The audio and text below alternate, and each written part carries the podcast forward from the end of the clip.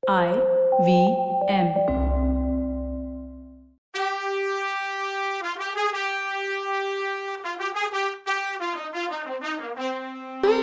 Welcome to கதை podcast இன் பொன்னியின் செல்வன் உங்கள் feedback and சப்போர்ட்டுக்கு ரொம்ப தேங்க்ஸ் இதோ கதை podcast in Ponniyin Selvan episode nine கதை சொல்பவர் கவிதா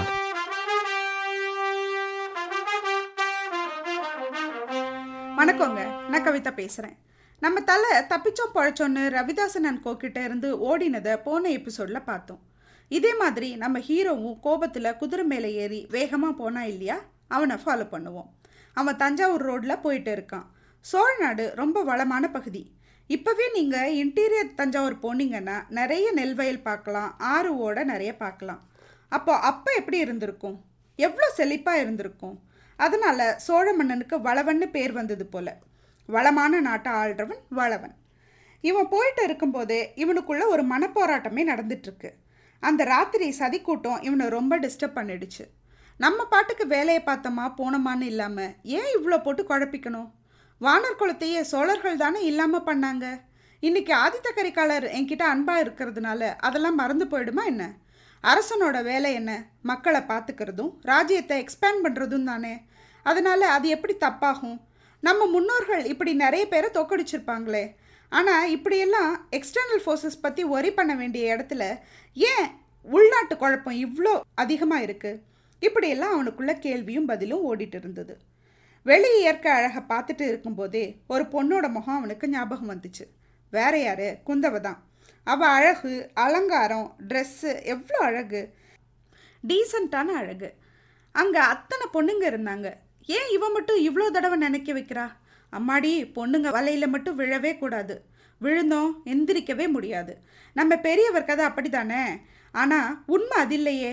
பெரியவர் ஒய்ஃபை கூடவே கூட்டிகிட்டு போகிறாருன்னு நினச்சிட்டு இருக்க நேரத்தில் இந்த மனுஷன் அந்த மதுராந்தகனை உள்ளே வச்சுல கூட்டிகிட்டு போகிறாரு சக்கரவர்த்தி உடம்பு சரியில்லாமல் பெரியவர் மேலே வச்சுருக்க நம்பிக்கையை இவர் எப்படி யூஸ் பண்ணிக்கிறாரு? மணிமணியாக ரெண்டு இளவரசர்கள் இருக்காங்க. ஒரு பொண்ணு இருக்கா? பொண்ணுன்ன உடனே ஜோசியர் வீட்டில் பார்த்த பொண்ணு குந்தவையா கூட இருப்பாளோ? தெரியலையே. அப்படி மட்டும் இருந்தால் என்ன மாதிரி சான்ஸை மிஸ் பண்ண முட்டாள் யாருமே இருக்க மாட்டாங்க. எந்த மூஞ்ச வச்சுக்கிட்டு அவளை மீட் பண்ணி ஓலையை கொடுப்பேன்? சரி மெதுவாகவே போகலாம் அவசரமாக தஞ்சாவூர் போய் என்ன யூஸு கோட்டைக்குள்ளே விழுவாங்களோ என்னவோ. ஏற்கனவே சக்கரவர்த்தியை பழுவேட்டரையர்கள் ஜெயிலில் வச்சிருக்க மாதிரி வச்சுருக்காங்கன்னு ஒரே பேச்சாக இருக்குது இப்படியெல்லாம் அவன் மனசு பேசிட்டு இருக்கும்போது ஏதோ ஒரு பல்லக்கு அவனை கிராஸ் பண்ணி போச்சு. அதில் பனைக்கொடி இருந்தது. ஆனால் பின்னாடி பழுவேட்டரையரை காணும். வந்தியத்தேவன் கன்ஃபார்மாக இது இளவரசர் மதுராந்தகரோட பல்லக்கு தான். இவரை தொடர்ந்து போனால் எங்கேயாவது கொஞ்சம் ரெஸ்ட் எடுக்கிற சமயத்தில் மதுராந்தகர் கிட்ட பேசி பழகிட்டா தஞ்சாவூர் கோட்டை உள்ள நுழையிறது ஈஸி ஆகிடும்னு நினச்சான். பல்லக்கை ஃபாலோ பண்ணான். ஆனால் போகும்போதே இப்படி வெக்கமில்லாமல் பல்லக்கில் போகிறானே இவெல்லாம் மீச வச்ச ஆம்பளையா? இவனை ஊர் மக்கள் முன்னாடி வெளியில் வர வச்சு அசிங்கப்படுத்தினா என்னன்னு தோணுச்சு. இப்படி யோசிச்சுட்டு இருக்கும்போதே பல்லக்கில் கூட வந்த சோல்ஜர்ஸில் ஒருத்தன் ஏன்பா நானும் பார்க்குறேன் திருவையாறுலேருந்து நீ எங்கள் பின்னாடியே வந்துட்டுருக்கியே என்ன விஷயம்? அப்படின்னு கேட்டான். ரோடு எல்லாருக்கும் பொது தானே அப்படின்னு பதில் சொன்னால் வல்லவன். சரி அப்படின்னா முன்னாடி போனால் அந்த வீரன். உடனே வந்தியத்தேவன் என் குதிரை களைச்சி போயிருக்கு. அதனால தான் ஸ்லோவாக வர்றேன். இல்லாட்டி உங்கள் பின்னாடி வர்றதில்ல எனக்கு என்ன? அப்படின்னு கேட்டுட்டு பல்லக்கு பக்கத்தில் வந்துட்டான். சரி ஏதாவது பண்ணி இளவரசரை வெளியில் வர வைக்கணும்னு நினச்சி ஐயோ மகாராஜா உங்கள் ஆளுங்க என் குதிரையை இடிக்கிறாங்க. ஐயோ ஐயோன்னு கத்த ஆரம்பித்தான் அவன் போட்ட சீனுக்கு யூஸ் இருந்தது. உள்ளே இருந்து ஒரு பொண்ணு முகம் தெரிஞ்சுது. முதல்ல அவனும் அது மதுராந்தகன்னு நினச்சான். ஆனால் நிஜமாவே அது ஒரு பொண்ணு. உடனே இளவரசி இளவரசி அப்படின்னு ஆரம்பித்து என் குதிரை உங்கள் பல்லக்கை இடிக்குதுன்னு ஒளறி கொட்டினான். ஒரு செகண்ட் தான். கூட வந்த வீரர்கள் அப்படியே வந்தியத்தேவனை லாக் பண்ணிட்டாங்க. அவனும் அவன் வாழை எடுக்க நினச்ச நேரம் அந்த முகம் வெளியில் வந்தது. அப்பா பார்க்குறவங்கள பைத்தியமாக அடிக்கக்கூடிய அழகு. உடனே சுதாரிச்சா நம்ம ஹீரோ.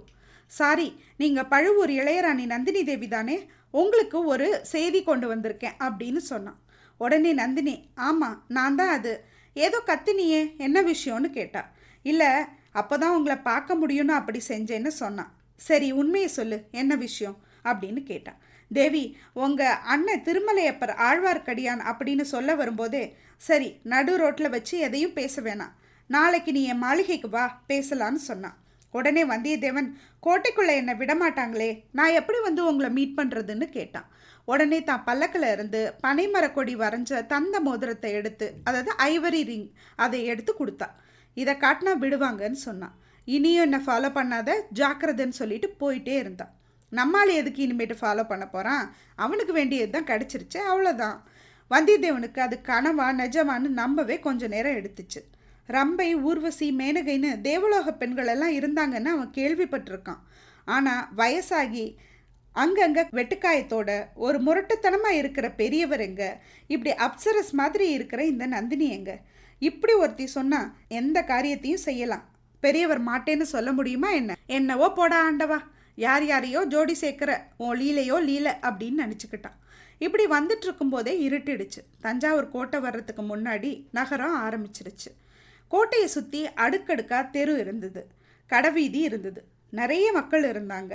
கோட்டை பக்கத்தில் செக்யூரிட்டி பலமாக இருந்தது. ஆனால் யாரையோ எதிர்பார்த்து இல்லை வரவேற்கவோ மக்கள் வழிவிட்டு ஒதுங்கி நின்னாங்க. கடம்பூரில் என்ட்ரான மாதிரி சண்டை இல்லாமல் என்ட்ராகணும்னு யோசிச்சு அமைதியாக ஓரமாக நின்னா வல்லவன். அப்போ எங்கே இருந்தோ கம்முன்னு பூவாசம் வந்துச்சு. ஒரு வாலிபன் பூக்கூடையோட நெத்தியில் விபூதி கழுத்தில் ருத்ராட்சம் எல்லாத்தோடையும் நின்றுட்டு இருந்தான். ரொம்ப ஃப்ரெண்ட்லியாக தெரிஞ்சான். அவகிட்ட தம்பி ஏதாவது ஊர்வலம் வருதா? ஏன் எல்லாரும் காத்துட்ருக்காங்க? அப்படின்னு கேட்டான் வல்லவன். உடனே அவன் அப்போ நீங்கள் இந்த ஊர்க்காரர் இல்லையோ? அப்படின்னு கேட்டான். ஆமாம் தம்பி நான் காஞ்சிபுரம் தொண்டை மண்டலம்னு சொன்னான். உடனே அவன் அதான் கேட்குறீங்க இப்போது வேலைக்கார பட மன்னரை பார்த்துட்டு கோட்டையிலேருந்து வெளியில் வருவாங்க. அவங்கள வேடிக்கை பார்க்கத்தான் மக்கள் நிற்கிறாங்க அப்படின்னு சொன்னான். நீங்கள் எதுக்கும் குதிரையிலேருந்து இறங்கி நில்லுங்க. வேலைக்கார பட ஆளுங்க பொல்லாதவங்க. குதிரையை மட்டும் இல்லை ஆளுங்களையும் சேர்த்து கொண்டு போயிடுவாங்கன்னு சொன்னான். உடனே வந்தியத்தேவனுக்கு பழுவேட்டரையரோட வீரர்கள் குதிரையை படுத்தின பாடு ஞாபகம் வந்துச்சு. குதிரையிலிருந்து இறங்கி கீழே வந்து நின்னான். இந்த வேலைக்கார படம்னா என்ன? அதை பற்றி பார்க்கலாம். எல்லா மன்னர்களுக்கும் மெய்காப்பாளர்கள் அதாவது பர்சனல் செக்யூரிட்டிஸ் இருப்பாங்க. மன்னருக்கு ஒரு ஆபத்து வருதுன்னா மன்னரை சுற்றி எந்நேரமும் இருப்பாங்க. இவங்களை கொண்டுட்டு தான் யாரும் மன்னர்களை நெருங்க முடியும். ஆனால் இவங்களுக்கும் சாதாரண பாடி கார்ட்ஸுக்கும் ஒரு டிஃப்ரென்ஸ் இருக்குது என்ன நடந்தாலும் தங்களோட உயிரை கொடுத்தாவது மன்னரை காப்பாற்றலும்னு சபதம் செஞ்சவங்க இவங்க. நம்ம செய்கிற மாதிரி ஒன்றையனா ப்ராமிஸ் இல்லை. அப்படி மன்னருக்கு இவங்கள மீறி ஏதாவது ஆயிடுச்சுன்னா துர்கைமன் முன்னாடி தானே தலையை வெட்டி பலி கொடுத்துப்பாங்க.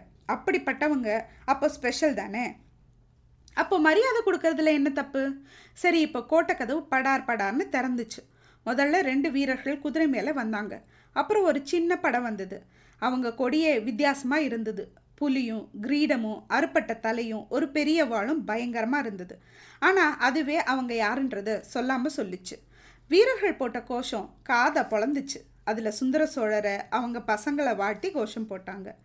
அதுலேயும் சில குறும்பான வீரர்கள் அந்த கடைவீதியில் இருந்த பூக்கூடையை தட்டி விட்டாங்க. மாட்டு வண்டியில் இருந்து மாட்டை அவுத்து விரட்டினாங்க.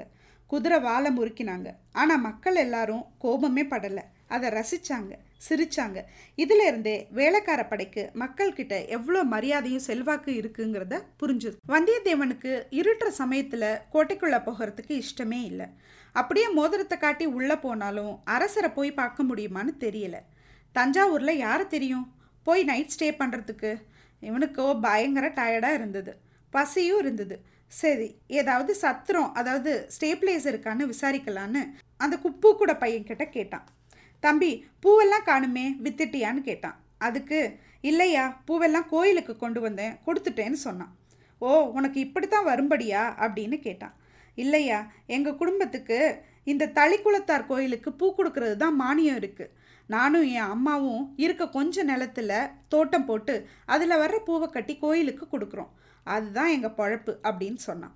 அவனை பார்த்தா ரொம்ப அப்பாவியாக தெரிஞ்சான். நல்லவன். வந்தியத்தேவன் அவன்கிட்ட தம்பி இங்கே தங்குறதுக்கு ஏதாவது சத்திரம் இருந்தால் சொல்லு அப்படின்னா.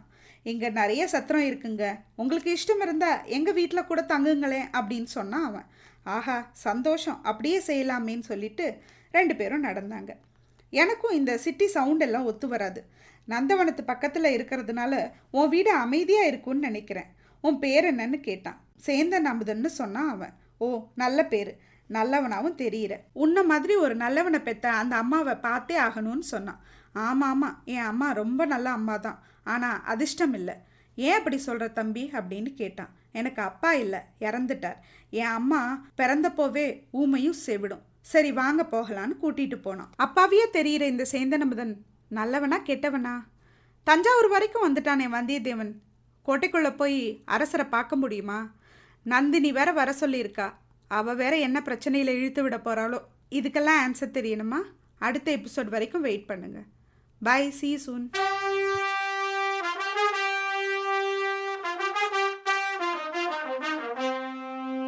அடுத்த என்ன நடக்கும்னு அவ்வளோ இருக்கீங்களா?